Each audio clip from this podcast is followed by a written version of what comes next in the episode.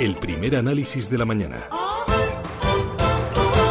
Esperamos que la afiliación crezca en torno al 4% respecto al mismo mes del año anterior, manteniendo el ritmo de creación de empleo experimentado en el mes de mayo. De modo que terminaríamos el mes de junio con más de 80.000 nuevos afiliados a la Seguridad Social y unas 100.000 personas menos en el paro registrado. Son las previsiones de paro para el día de hoy. Conoceremos la cifra del pasado mes de junio esta misma mañana a las nueve. Se crea empleo y el Gobierno eleva la previsión de crecimiento para este año al 3% y eleva también el techo de gasto al 1,3%. Juan Laborda, ¿qué tal? Muy buenos días. ¿Qué tal? Buenos días. Bueno, esto es una música celestial, ¿no? Bueno, pero hay que tener cautela, ¿no? Eh, en todos los lados. El empleo que se genera ya sabemos cómo es. Es cierto que el mes de junio históricamente es un mes muy bueno, salvo dos años muy concretos eh, en plena crisis económica, 1993 y 2008, el resto de la serie siempre fue bueno, ¿no? Y por lo tanto, más o menos la generación de empleo que, que señalaba en términos de reducción de paro en torno a 100.000 y 80.000 eh, incremento de afiliación, pues eh, más o menos estará por ahí, esa es una realidad. ¿Cómo es el empleo que se está generando, Juan? Mira, para eso es muy sencillo, hay que ir a medidas patrón histórico, así nos dejamos de jaleos. Eh, la tasa de paro U6, que es como la miden los americanos. Sumamos la tasa de paro que se mide tal como lo hacen aquí y a eso añadimos precariedad, temporalidad, parcialidad. Sumamos todo y nos sale que España es el campeón, el campeón mundial de la OCDE, con tasas próximas al 35%.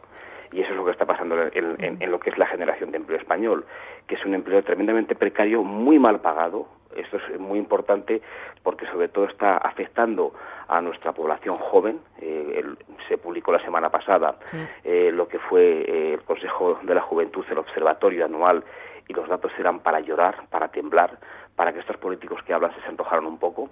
Y esa es la realidad, es que no, no, no cabe más. ¿Y por qué esto? Muy sencillo, porque el modelo productivo español es el que es, ¿no? Es un modelo eh, que no da más de sí y el sector privado no tiene suficiente capacidad de empuje para generar el empleo que absorba una población española que no es ni la italiana, ni la inglesa ni la francesa en términos de volumen. Bueno, por hacer de abogada del diablo, eh, también es lógico que cuando salimos de una crisis galopante como la que ha vivido España, donde la tasa de paro ha llegado al 25%, no se cree de la noche a la mañana empleo de calidad, empleo eh, en el sector de la tecnología, en el sector de la innovación. Eh, España, en un 12%, su crecimiento depende del turismo. Entonces, buena parte del empleo se generará en hostelería, en restauración y poco a poco eh, la recuperación eh, no va a ser de la noche a la mañana, tendrá que ser de menos a más, de empleo más precario a empleo de más calidad. Eh, ¿Esto tú lo ves así o no? No, no lo veo así porque curiosamente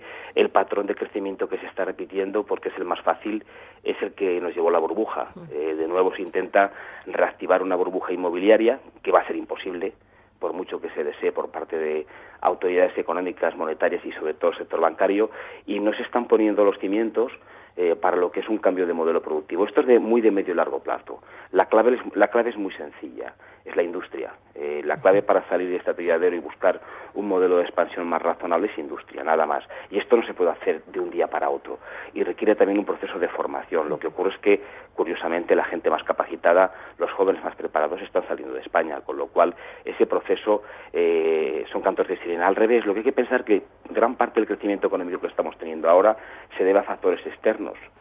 Se debe, por un lado, a que Europa ha levantado la mano, con lo cual estoy de acuerdo en términos de déficit presupuestario, eh, ha sido muy laxo con España, y también se debe sobre todo a un Banco Central Europeo que está inyectando masivamente liquidez mediante el programa de recompras eh, de Tesoro, y es el que permite financiar al Tesoro público. Pero eh, es muy inestable esa fase de expansión y de crecimiento económico, de manera que si vienen mal dadas no estaremos preparados para el siguiente golpe. Y, vuelvo a repetir, la base de modelo de expansión mm, no lo veo, ¿no? Yo solo hay una comunidad, no hace falta tampoco salir fuera de España. Es decir, en España hay una comunidad autónoma que más o menos lo ha hecho razonablemente bien en los últimos 30, 40 años, que es el País Vasco. Bueno, pues eh, tiene industria, esa es la clave. La clave es la industria, punto. No es que no hay, no hay alternativa. Industria, industria, industria.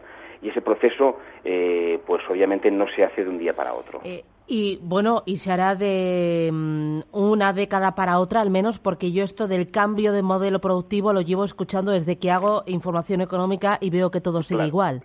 Son cantos de sirena, porque luego al final se acude los políticos tienen un ciclo de vida corto, que son cuatro años, y se acude a aquel procedimiento de expansión o de crecimiento eh, que puedan venderlo rápidamente, ¿no? Lo vivimos con la burbuja inmobiliaria y vuelvo a repetir, eh, parte del proceso que se quiera repetir ahora va en la misma línea, ¿no?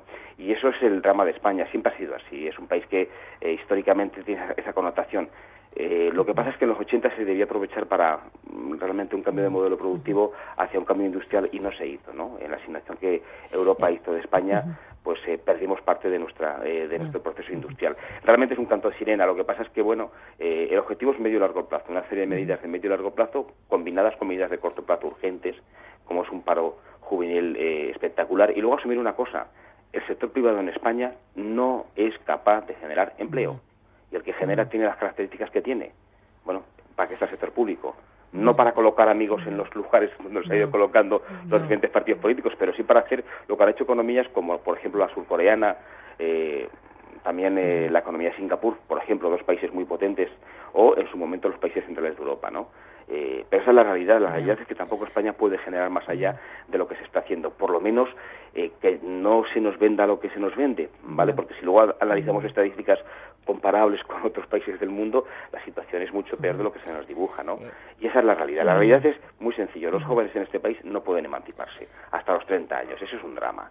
es, es, que lo de la semana pasada del Consejo de la Juventud debería ser suficiente para realmente empezar a alarmas a, que empiecen a funcionar y hacer un pacto de Estado de cambio de modelo eh, y sobre todo pues que esta gente joven no puede permitirse el lujo de estar como está ahora. Ahí encendemos esa lucecita roja. El dato lo tendremos a las 9 de la mañana, cifras de paro del pasado mes de junio. Juan Laborda, profesor de la Carlos III y de la Syracuse University. Gracias, que tengas buen martes. Gracias a vosotros, un abrazo,